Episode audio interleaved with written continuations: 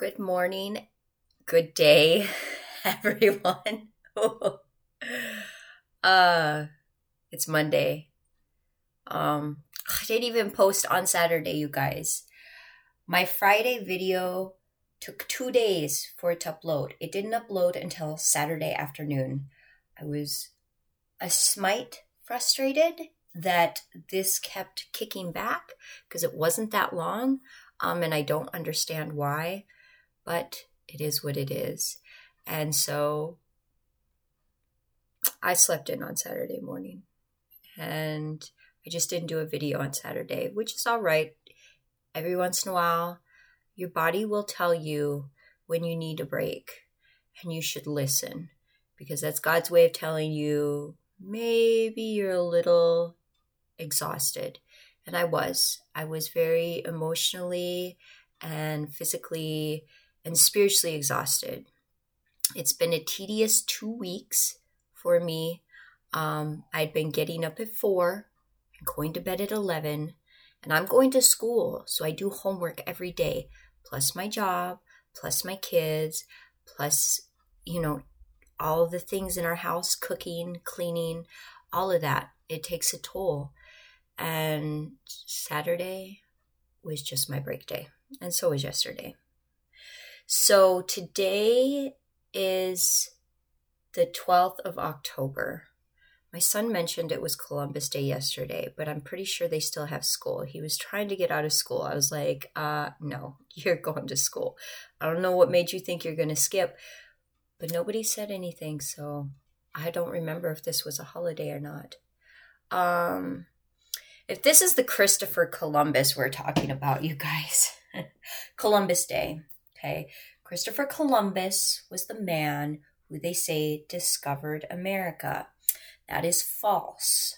Christopher Columbus did not discover America. He was the man they sent over as the picture perfect poster boy to, you know, kind of plant people here in America. It had already been discovered. In fact, I can't even remember the gentleman's name. He was an Italian Spaniard he was the one who had come over and realized that there was land over here. But somehow he went back and they got a group of people together and uh, before Christopher Columbus, and they went down and they invaded the Mex now Mexican territories, which would have been like Colum or Cuba, all of them. They went in and they've invaded. They went in, divided. That's why there are so many, um, you know, like Mexico, Cuba, South America. All of them, all of those seem scattered because back then they were invaded and they scattered to survive. And these people that came over to discover America um, were trying to destroy them. That's why you see so many ancient ruins over there. So Christopher Columbus was not technically the guy who came over and discovered America. Um, and in fact, if you give me a moment, I can actually find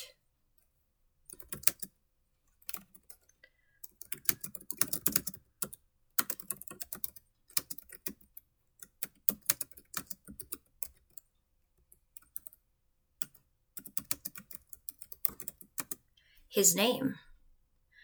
Oh, I'm not going to be able to pronounce it. Amerigo Vespucci was the Italian born merchant explorer who took part in early voyages to the New World on behalf of Spain around the late 15th century. Um,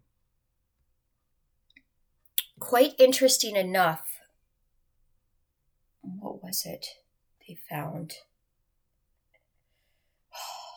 They were finding some stuff over on the west coast up in the Oregon area, which would have been on the same path that Lewis and Clark took to reach the west coast. It would have been along the same path. Now, people today have went along trying to find hidden treasures because apparently there was a ship that had a bunch of treasure on it. They never found it. blah, blah, blah, blah. And I'm very interested in this stuff. um, so, in trying to discover maybe some artifacts in that, over on this western coast, over in you know Washington and Oregon, um, they found bricks that would have been from this 15th century time that had rope marks around it that would have been used to what did they call it? It would have been used to measure out lengths um, to create buildings, to create architecture. They used these blocks for such a thing, and they used these ropes for such a thing. So it's interesting that this man was doing voyages in the 15th century um, and they came up through the Panama area, through the Cuba area, through the Mexico area. But yet they were still finding evidence of artifacts from that time frame over in Oregon and Washington now. So it's quite interesting. Like, who knows? Only the Voyagers do, I guess. So, Columbus Day, if that's what they're talking about on Columbus Day, I like to keep facts straight. My history class was wrong. We were not taught properly the true history of America. It was very smudged. Oftentimes, like a lot of people do nowadays, they will take something and they will embellish it. Um, history has been embellished to make things look prettier than they seem. And they're not. I believe in the truth. Uh, I so I'll just share that with you. Um, how was everybody's weekend? I know that on Friday I took my children to eat at uh, Stone Cold Creamery. For those of you who don't know what that is, it's an ice cream place where you choose your flavor of ice cream batter and then you can add toppings and they mix in the toppings and then you can add it into a bowl or a cone or a waffle cone they make specialty cones there um it's new in my town so it's crazy but we went for a bike ride to go try it out um uh, there was the four of us, my three children and I, and my daughter and I didn't get anything. Um, they do make their ice cream homemade, their ice cream batter. I'm impressed. Uh, my oldest son got a vanilla shake, which was really good, and my youngest got a ch- oh fudge chocolate shake, and that one was really good too. Um, but I am impressed by the homemade ice cream batter. That gets me. Um, not a lot of places make their own ice cream. Um, but again, I did I opted out not getting anything because the proportion size were ridiculous. Um, when I'm talking ridiculous, their waffles were this big and filled with ice cream and full of sprinkles um, and every kid in line was getting one this size. Uh, that's like five times the amount we're supposed to eat in one meal. And this is like an afternoon snack. So I was very intrigued and interested in watching a lot of these parents allow their children to overproportion themselves. It was we live in a day and age where I'm going to touch up on something that's going to upset a lot of people. Um, and I myself have struggled with my weight, but there are a lot of people who struggle with weight.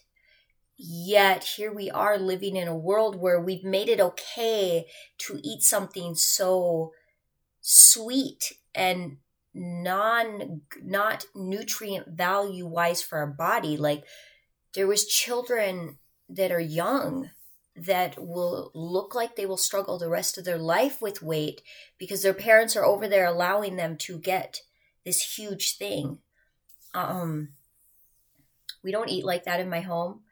Uh, we eat correct correct proportions and my children always eat meals and then they get a dessert after dinner. And that dessert is within proportion. Um, i want them to have that habit before becoming an, an adult and just thinking to eat whatever they want because i myself have struggled with my weight. Um, i grew up on a farm so we didn't really know proportion size. We just we did eat healthy. But now being an, adult um, i am very wise mind about my proportions. I have a food scale. Um, i have measuring cups. I measure my food out. So i think this week and i'm going to think a little bit more on how i want to do this i do want to show proportion size for people we are eating beyond our proportion size. And many of us struggle with health issues because of this, because we can't put the food down. Um, but a lot of our processed foods are made with sugars that create an addiction. This is a fact. I have a counselor who has explained this to me in a recovery program, you also learn about eating habits. And a lot of our processed foods in America contain um, sugars that are processed, um, one of them known as fructose syrup. These sugars and granulated sugar is another one, you guys, because the way it's processed and made to be pretty white. It affects the brain. It numbs the brain when you're eating these processed foods that have all these sugars in them, it numbs this part of the brain that tells you and says, I'm full. So all you feel is the reward because it'll go to a reward system and it'll say, It feels good. It feels good. Keep eating. Keep eating. But it never tells the body, I'm full. Stop. Because those type of sugars trick the brain into believing you're not full. So you keep eating and you keep eating and you keep eating. That's why processed foods are so bad for us. Not just the sugars in it, but just everything in it is toxic for our body.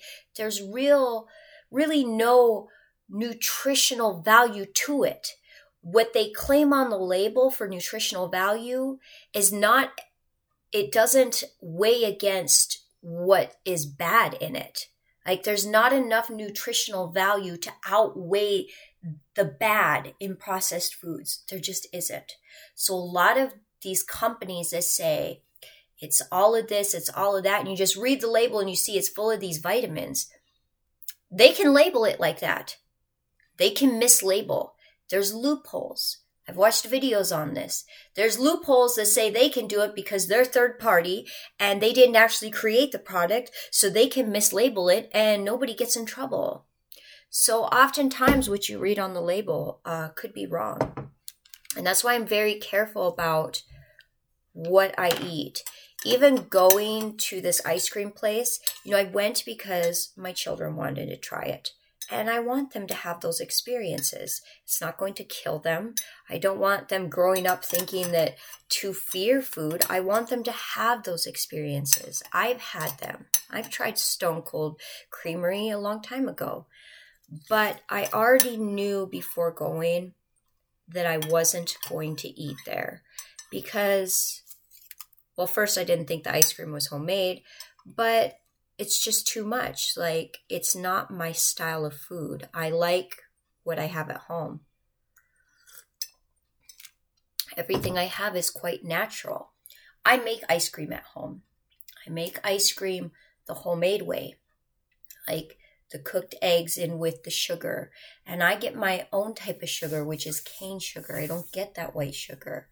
You know, I I get cream, real cream um, so my ice cream is very, uh, I wouldn't say healthy, but it's made from all natural ingredients.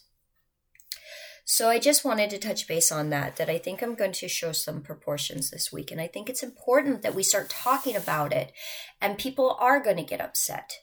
There was a meme I saw about it says the most valuable thing you can work on is yourself. And it showed a very big person chiseling away to reach the healthier version of them underneath all of the fat.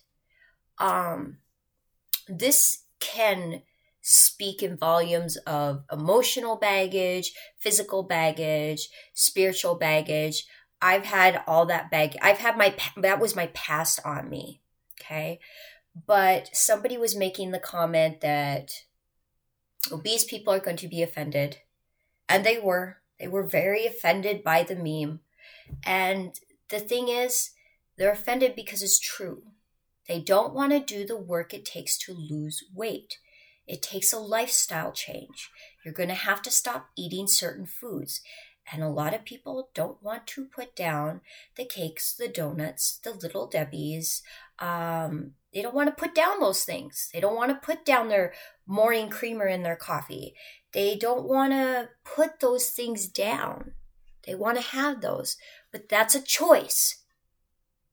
You get that choice. If you want to be that way, then that's your choice.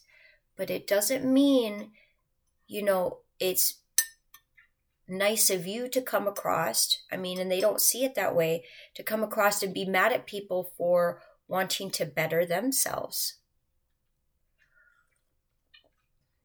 I speak from experience because I've been on both sides. I've been on the side that is not a nice person to other people, and I've been on the side where people judge you for your choices. So it was an interesting meme. I like to read the comments. I like to see people's reaction to things. That's where you really see human nature go down, is on social media. Uh, just post a meme that's conflicting. You'll see how people just, it's interesting. I like to analyze.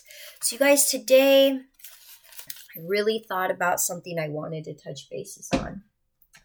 And it was the story, and I got the name wrong last week. I said it was Nicodemus. And the story was actually about a man named Zacchaeus. Okay.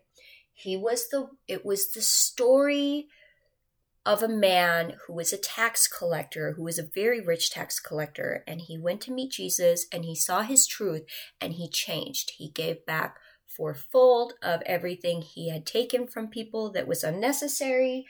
Um, he just he saw his truth of who he had become in the world and he wanted to change. Um, and i really want to share that story because i want to see i want to bring it in and show you guys how to find yourself in these stories. And that was a really good one for me because we've all been this person. Now the verse itself is going to come from Matthew, which is different than where the story's at. The verse itself is going to come from Matthew chapter 5, verse 24. And it says, Leave your gift there before the altar and go your way. First be reconciled to your brother, then come and offer your offer your gift. You guys, this is very, very beautiful because I understand this.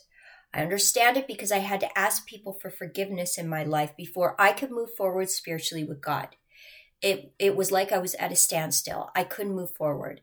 And I've been that way several times this year where I hadn't realized I had done another person wrong or that I hadn't for I hadn't taken accountability in the way I was supposed to.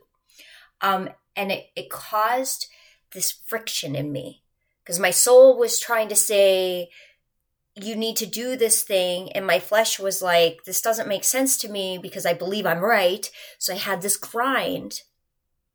But i essentially was moving nowhere in my life. Like i just couldn't my mind would not move forward until i came to the truth and realized i did do wrong. And i have to take accountability for my part and that's all I can do. And once I did that, it freed me. And you guys, you can't. Here's where you will find a lot of hypocrisy in Christianity. I'm going to call it like it is. A lot of people will sit there and they will give their tithings to God because a tithing, when you pay a tithing to a church, you are part of a congregation. That congregation itself is higher up and more worldly, and they give out to different organizations within your community, within the world, to help other Christian organizations. Okay. So when you pay a tithing, you're giving a gift to God because God is trusting these people to follow his lead and give out where he needs it to go.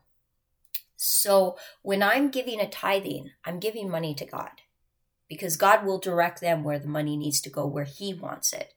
Um, and I believe that.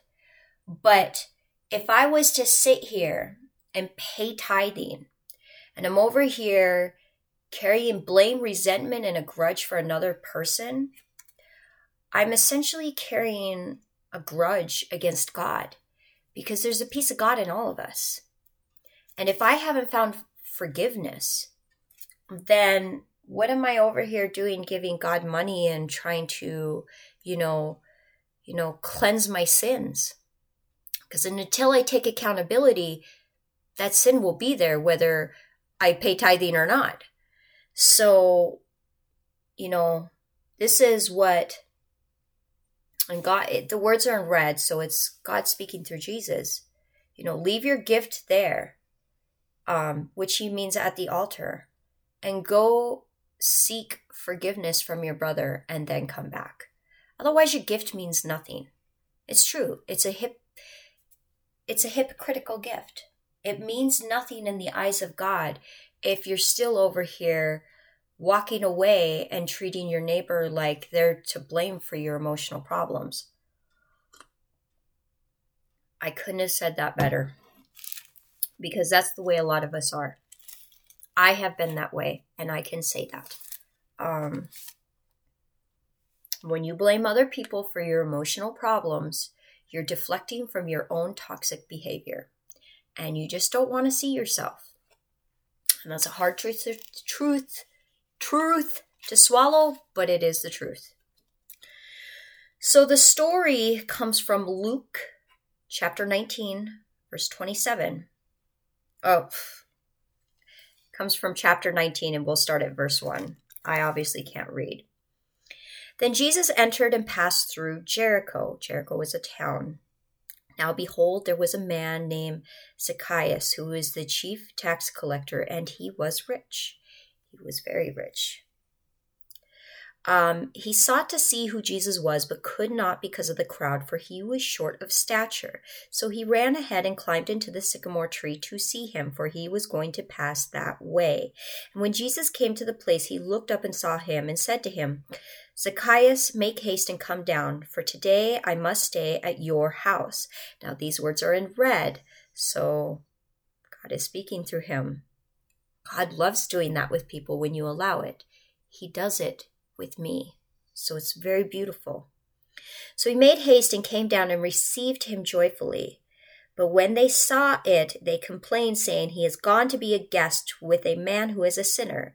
Then Zacchaeus stood and said to the Lord, Look, Lord, I give half of my goods to the poor, and if I have taken anything from anyone by false accusation, I restore fourfold. Jesus said to him, Today salvation has come to this house because he also is the son of Abraham. For the Son of Man has come to seek and save which was lost. This is beautiful. So, this man, somewhere down the line in Zacchaeus' family tree, he was related to the man Abraham. He was a, a descendant of his, which was one of God's men back in the Old Testament. Not only that,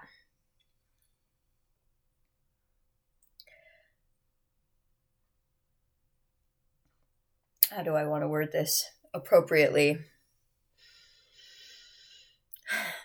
Here was a man who saw Jesus, and once he saw him, I know what he felt. He felt the love of God.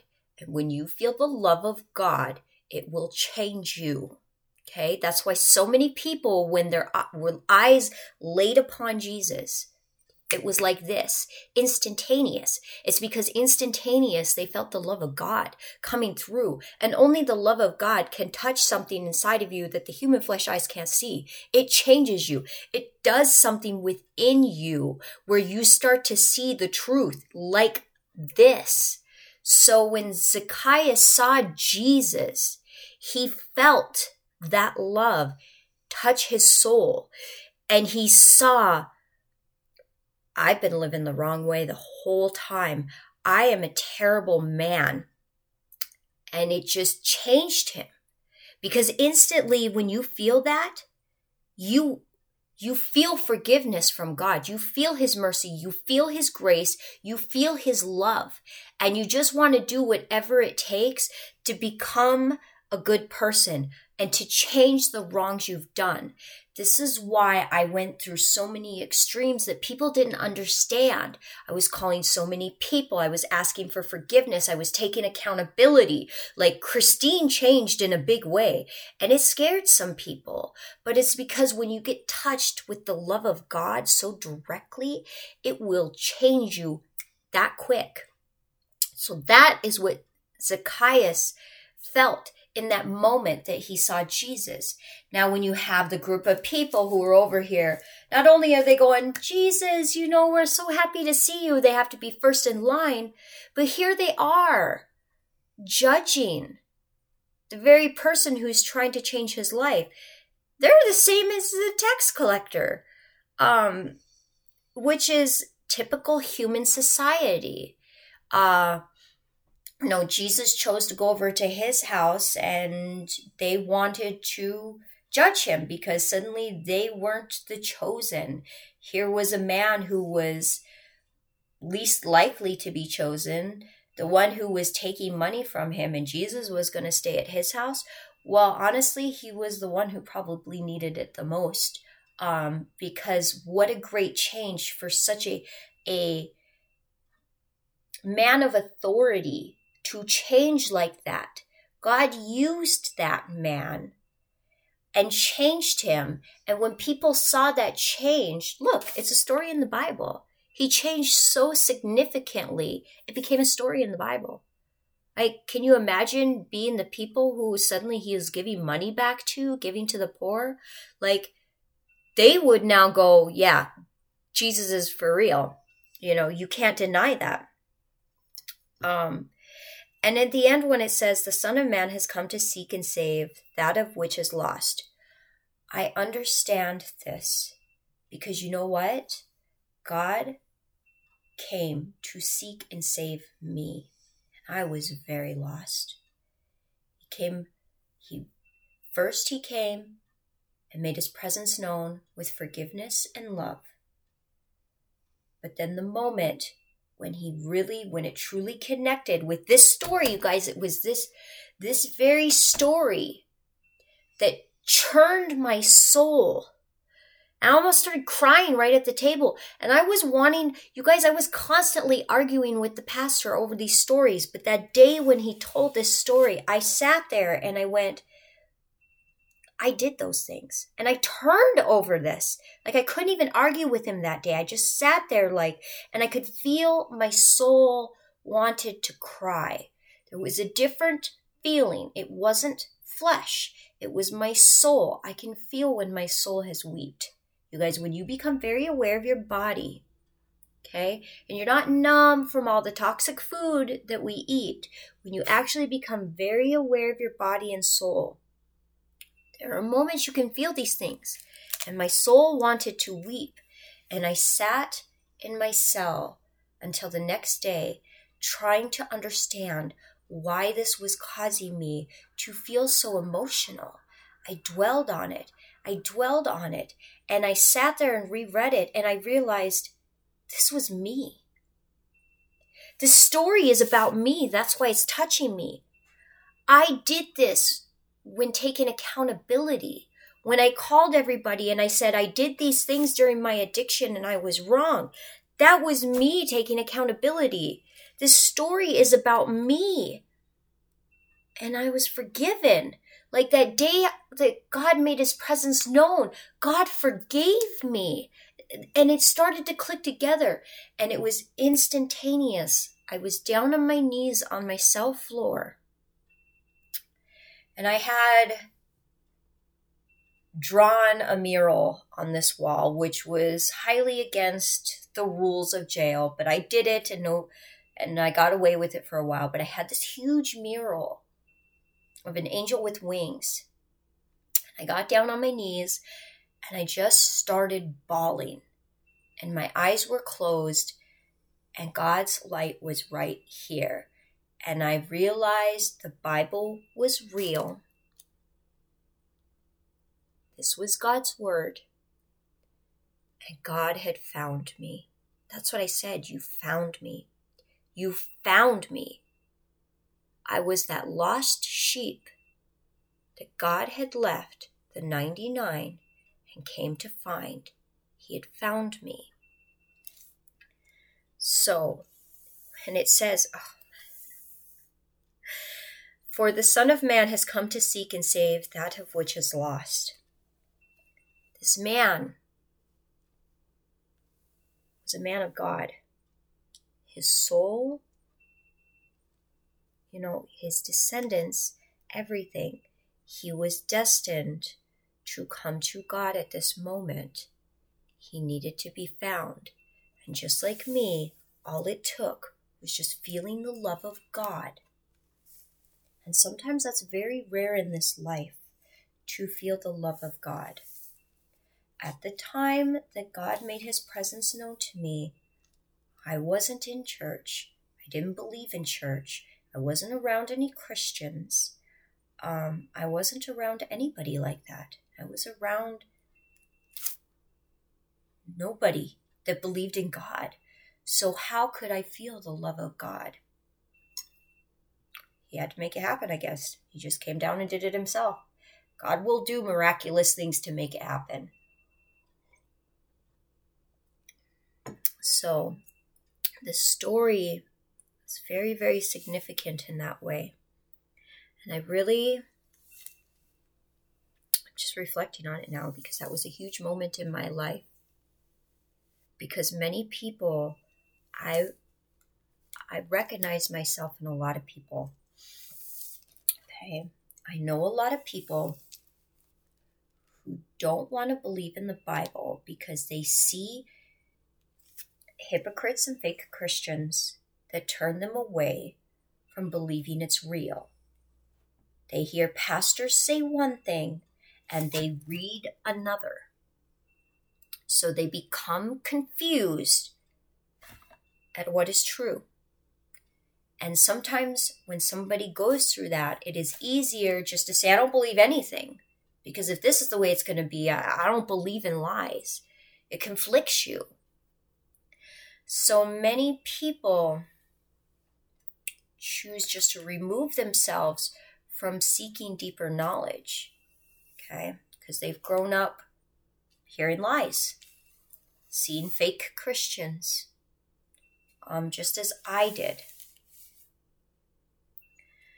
And it is really sad because the Bible has been getting twisted for since the day it was written. It has. We can't deny that. And it's still getting twisted. I see people twisted all the time. I see people on my page twisted all the time. I don't like it. Um,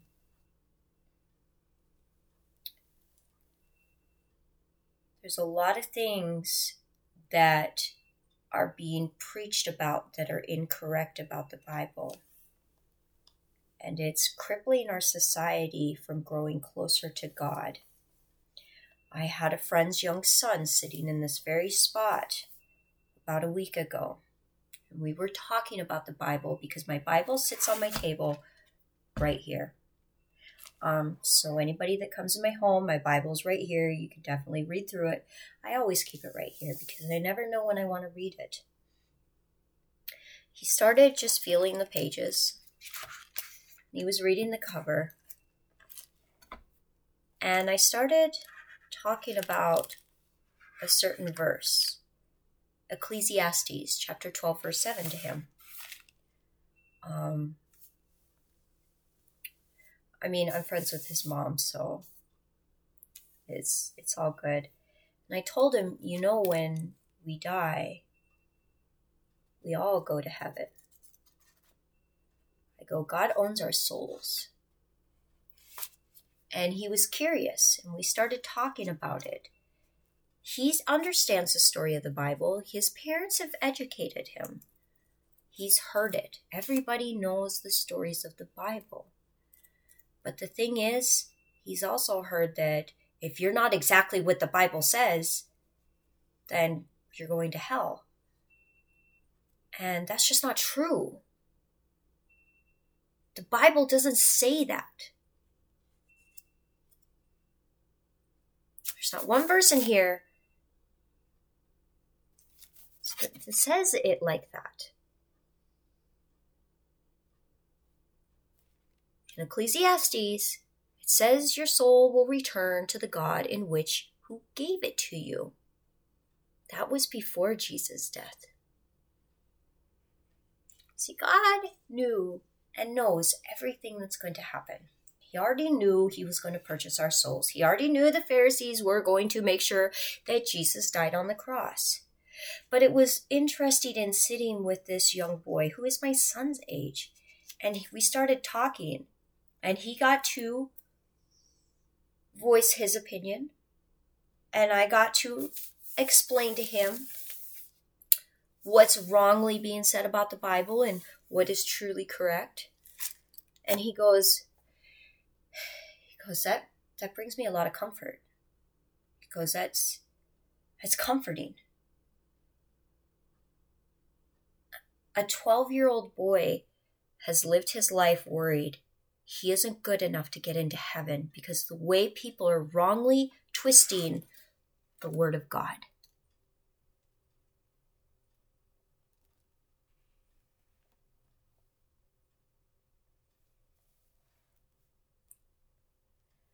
That's really sad. We live in a society that's like that. And it's interesting because I have my friend Kofi, who's from Africa. That is not how they talk about God. God is loving, God is forgiving. God just wants you to serve your purpose. There's no right or wrong. There's just choices and you learn from them. Choice made, lesson learned.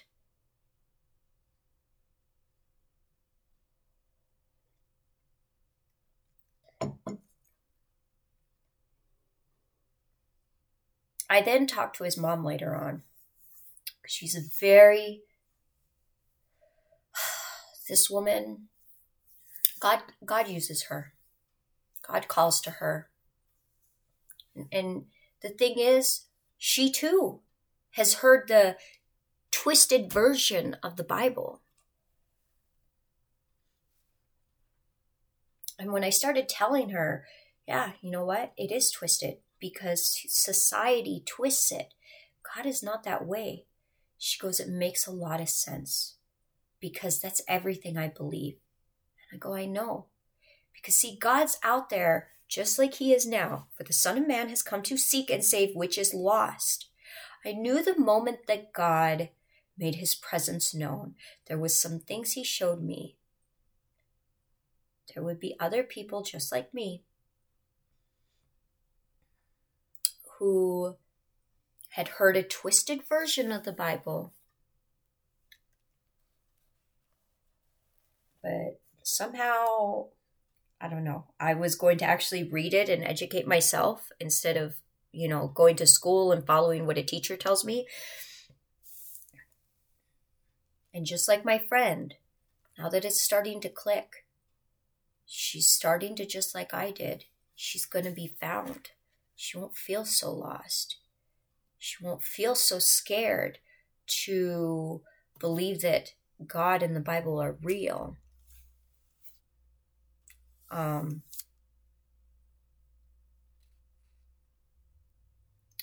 I know where God wants me to go with this. I really do. He's not so happy how it got twisted. When I saw my friend's son sitting here at 12 years old, truly believing he was going to go to hell because he wasn't good enough bothered me. Do you believe that? Do you know people that believe that? I want to start thinking about it. Like, what has led you to believe that to be true? What pastor has preached that to you? Which person? When you start thinking about these people, and truly they're reflecting their own inner demons onto people. But really, Jesus Christ's death purchased our souls, and God owns our souls, and we all know that story, then how can there be a hell? Because God created us all equally. God loves us all as his children, as stated in the Bible. So, how can human society say there's a special place in hell for certain people? And we all want to say that. You know, I've seen a lot of documentaries, you guys. I'm gonna be way, I'm gonna be way off topic. Are we supposed to be? I guess we're supposed to be. You guys have been watching a lot of documentaries about pedophiles, you know, conditioning. I watch these things because it makes me very aware of society, men, not men. We need to educate ourselves and understand how these things happen to young children. A lot of people go, Well, I didn't see it. That's because you're not educated. You're not educating yourself. You're living in a very blind world and you're being blind to the very signs in front of you. I don't want to be that person in the world. I don't want to be somebody who lived right next door to the guy who's been molesting his daughter for how many years. I'm not going to be that person. I'm going to be very well educated and, and know when that type of person is near me. Um, so I've watched a lot of things like that. Um, but even beyond that, God loves them too. They're just in a broken world with a broken mindset and a broken soul, just like you and I. And God has already forgiven them. They just need to come to God and forgive themselves. And there is no special place in hell for them they're living in their own hell. Uh, I've watched documentaries on men who talked about their struggle being a pedophile. Um, it's a sexual addiction that just got so out of control. Now here they are. And there's they don't know how to turn it around. It is what it is. And they've done things. Some of them have, some of them haven't. Well, when you start really letting these people talk about it, they're struggling in their life too. It's a lack of control, a lack of self control, just like my lack of control of drinking. That's how it was described. They couldn't control the urge but they couldn't talk about it because of how society looks at it. They would be killed. So, no man wants to come forward and say, I'm struggling with being attracted to young children because they'll be slaughtered in the very community they live in. There's two sides to every story. Always. Two sides. And I can talk about this because I was molested by a pedophile.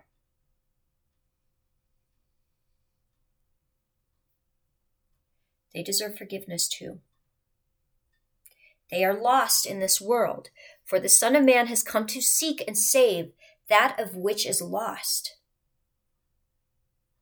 The moment I realized I forgave my stepfather, I cried for him. I did. I cried for him because he may die this lifetime never going to God. And I can't imagine my life without God now. He'll have to live with the choices for the rest of his life, but once you have forgiveness in God, and you're changing it around, there's those choices are just water under the bridge.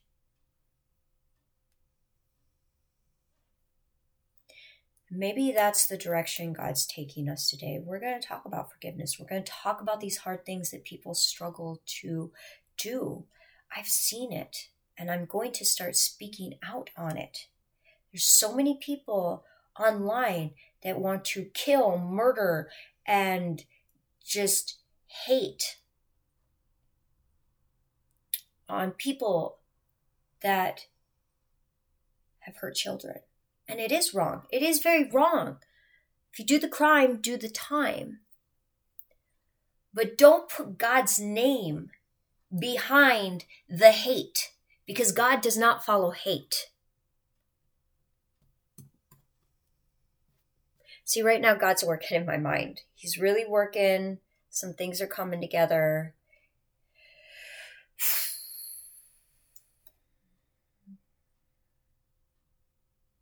He's going to be asking me to do things this week that are going to cause a shift in some people's thinking.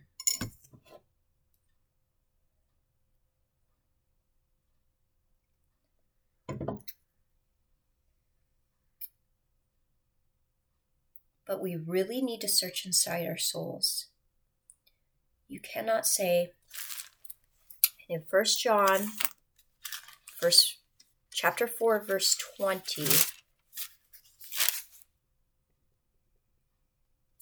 Where does it say it? Someone says, I love God and hates his brother. He is a liar. For he who does not love his brother whom he has seen, how can he love God whom he has not seen? You guys, you can't sit here. We can't we, all of us, society, cannot sit here in life and go, I hate pedophiles and I hate this and I hate that and I hate all these crimes, yet say you love God. Because you don't. That's a lie. Okay? Because God created all of us equally. We were born in this world created equally. But then life happened.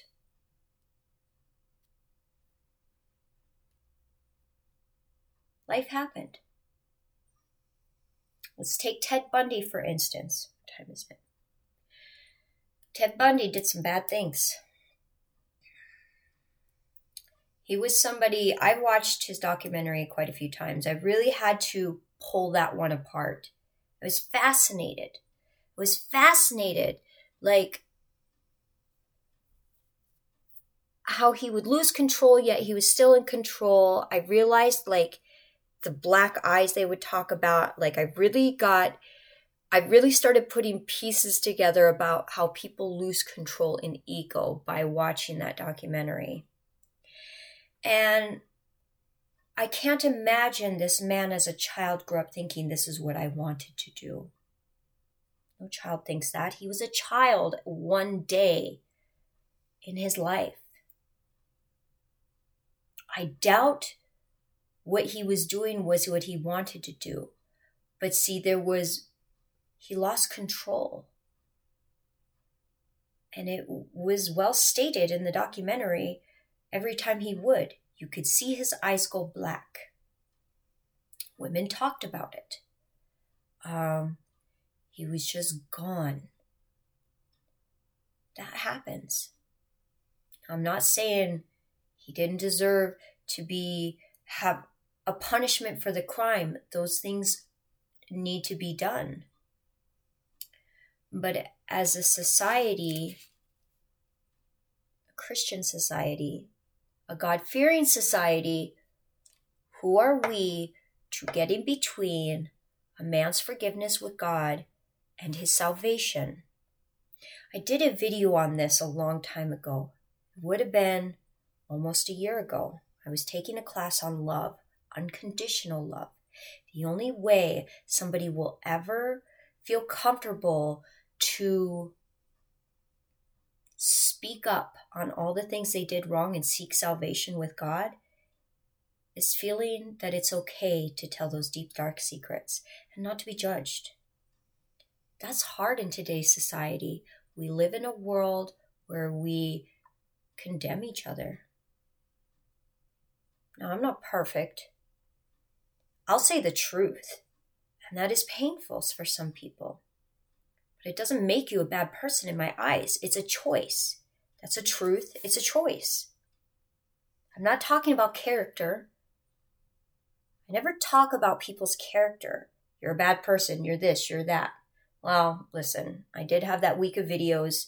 I've I did have to say what I finally wanted to say. But ultimately, I will never talk about somebody's character because we're all created equally in the eyes of God. But I will talk about behavior. And there's a big difference in character and behavior. Okay. Um, when you st- speak of Ted Bundy, his behavior was despicable. But he was still a child of God. And he, I don't know. I don't know if he died knowing God. I never dug that far, I guess. I should have. Um, it's an interesting thing. I understand it because God forgave me and I felt it. I understand it because God has shown me the truth in His Bible, in His Word, because I give Him the time every day to show me things in here. I don't rely on other people to teach me their version of the Bible anymore. I rely on myself. Um, so this week we're going to be talking about food proportions and forgiveness. I'm going to start pulling things up. We're going to talk about the hard stuff. To talk about things people want to judge for, possibly my own self. I used to be a person that was judgmental. I'm not going to deny it. I look at, I see Facebook memories that come up from a year ago, two years ago, five years ago, and I'm not even the same person. I can't believe I posted those things. What's wrong with me?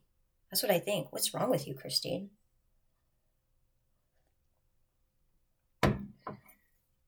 But I've grown from that, and we can all grow when we start actually stepping back and seeing that the problem is ourselves. The problem is not your neighbor.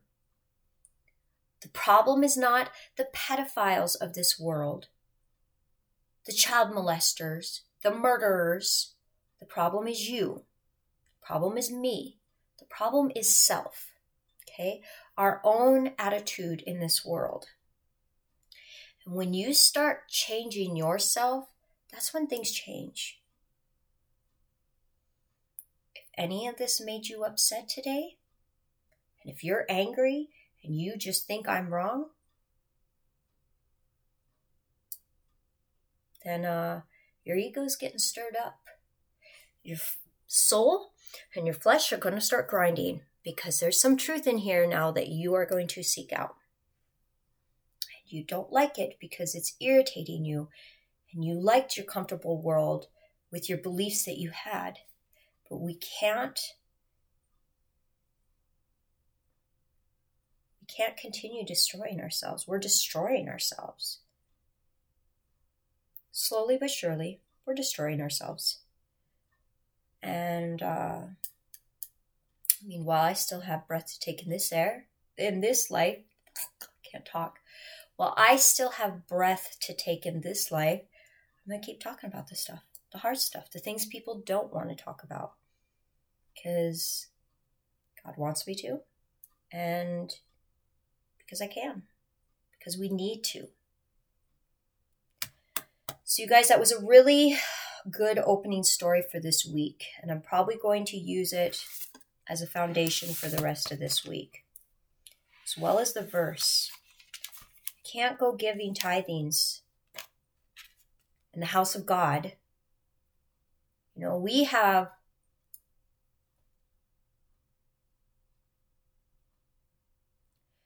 a lot of us have brought shame to the house of God we will sit and hold judgment and resentment and anger, yet we will sit and pay our our dues, our just enough dues, to look like we're good Christians. But we truly aren't. All the while we're hating our neighbor and um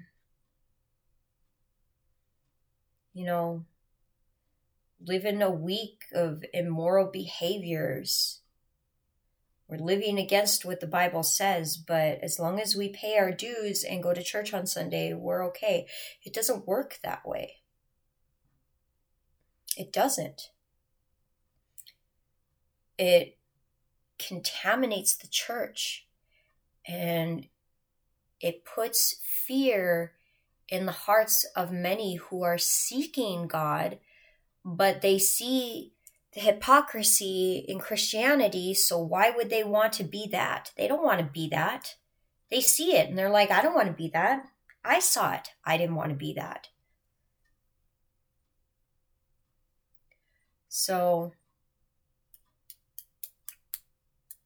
I'm in deep thought now. God really opened a door in my mind, you guys. And sometimes I think I have the lesson already. And then God totally takes it into a 360 where I don't even know what we're going to do tomorrow. So the verse of the day came from Matthew chapter 5, verse 24. You know, before you give tithing, you need to be making amends with people.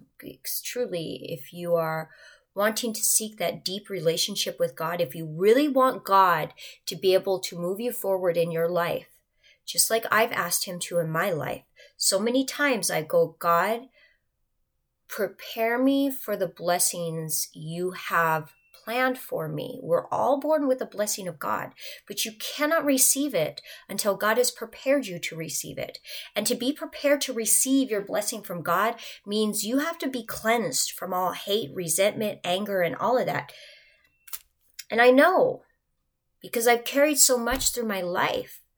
Every time I thought I was cleansed, uh uh-uh, uh, there was more. There was always more. Even now, there's still a little hesitation in my life on some things. I'm very, there is still an area of my life I know God is working in.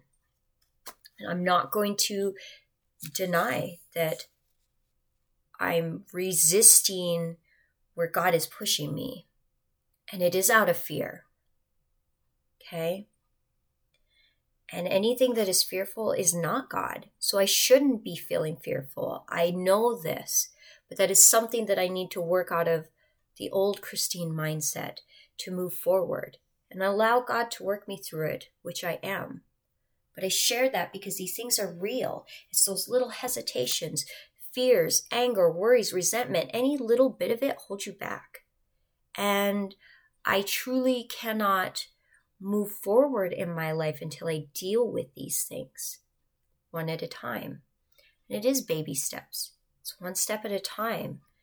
Um, but we all go through it. But I can't move forward in my life until I do deal with it.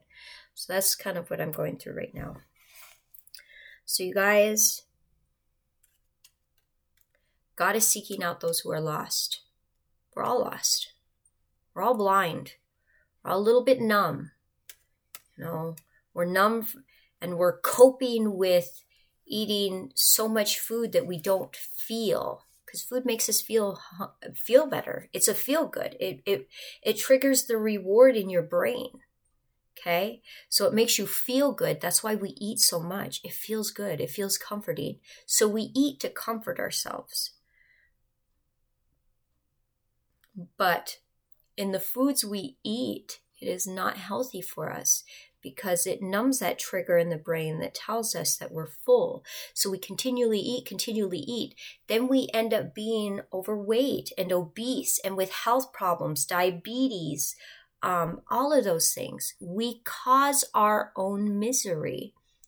Um, in order to come out of that, you have to make some serious life changes.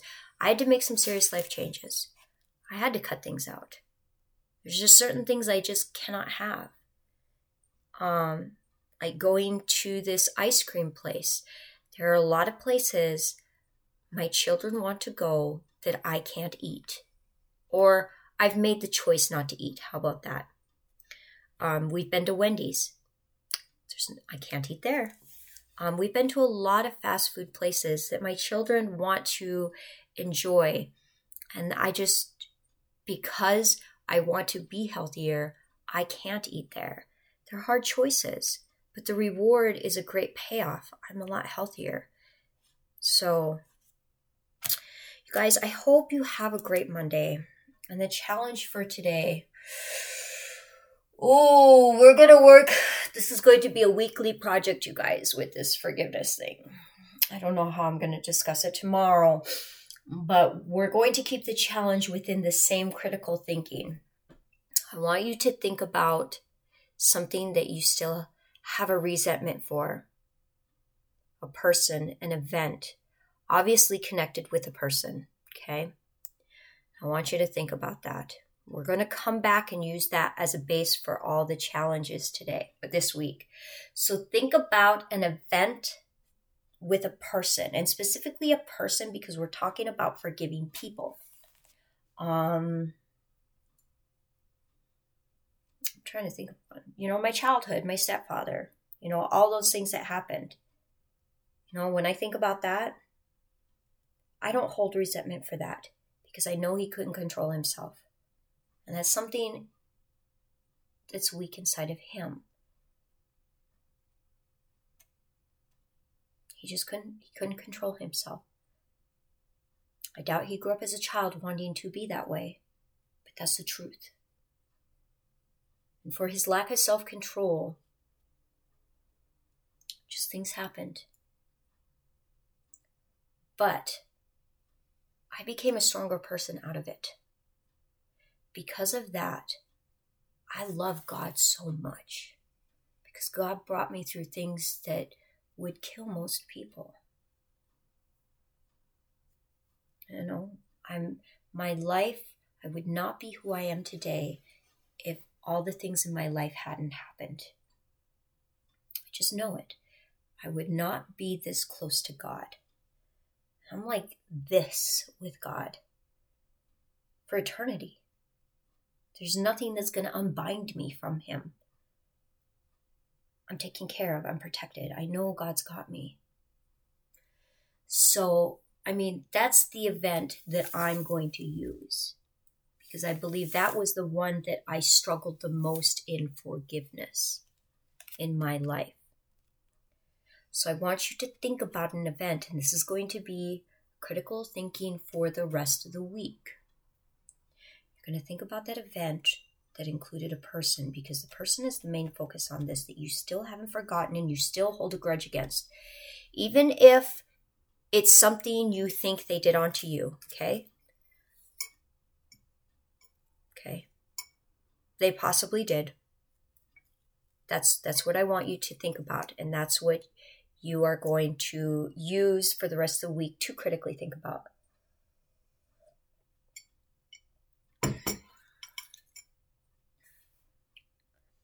I want you to think about it. Think about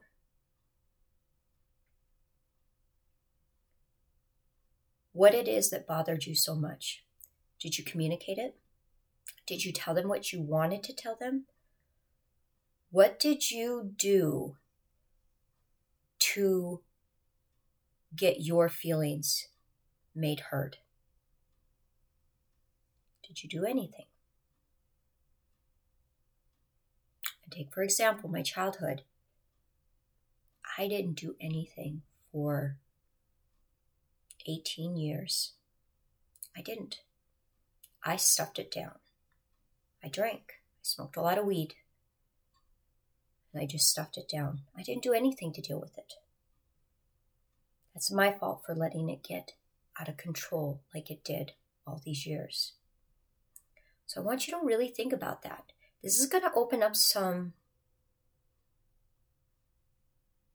some inner wounds in some people.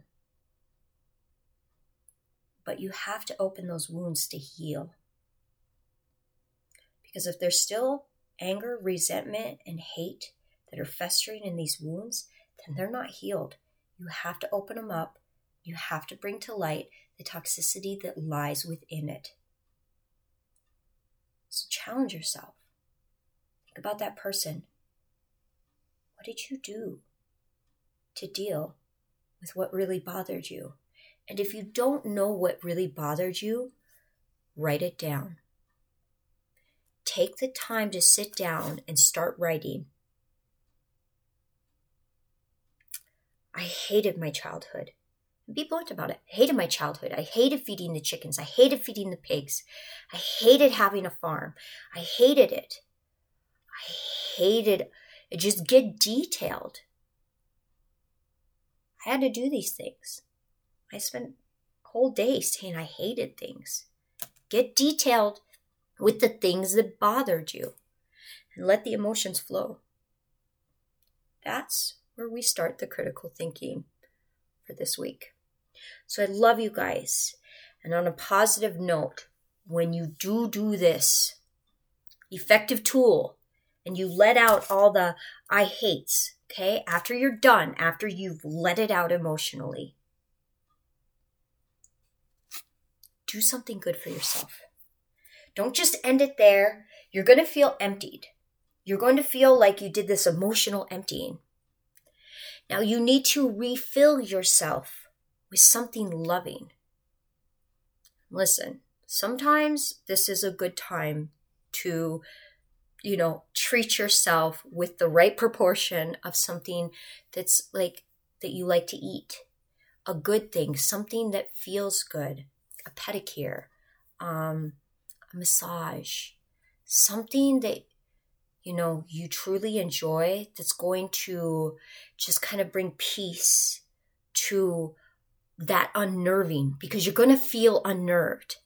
But after the unnerving, you need to reward yourself for going through the process. When you start rewarding yourself for putting yourself out there and doing these really hard things that are emotionally draining, you start to enforce that this is a good thing. Okay. You start rewarding and triggering the brain into a new process that this is healthy. Okay. You have to create this healthiness within you and reward it. So after you do this critically thinking and you emotionally drain all the things that bothered you about this challenge, about who you still hold a grudge against, okay, then you need to do something rewarding for yourself. Whatever that is, everybody's different in what they feel a reward is. What I feel is rewarding, well, society would probably think I was a little crazy. But that's my own personal life. But we're all unique that way. So do what feels good for you to set that mental reward that I did a good thing for myself. And this is all right. And I and fill yourself up with something good after emptying out all the ugly. So I love you guys. That is such a great tool to use to empty out and then reward with something good. Um, hopefully, it is a beautiful day where you're at. And I hope that you do accept this challenge.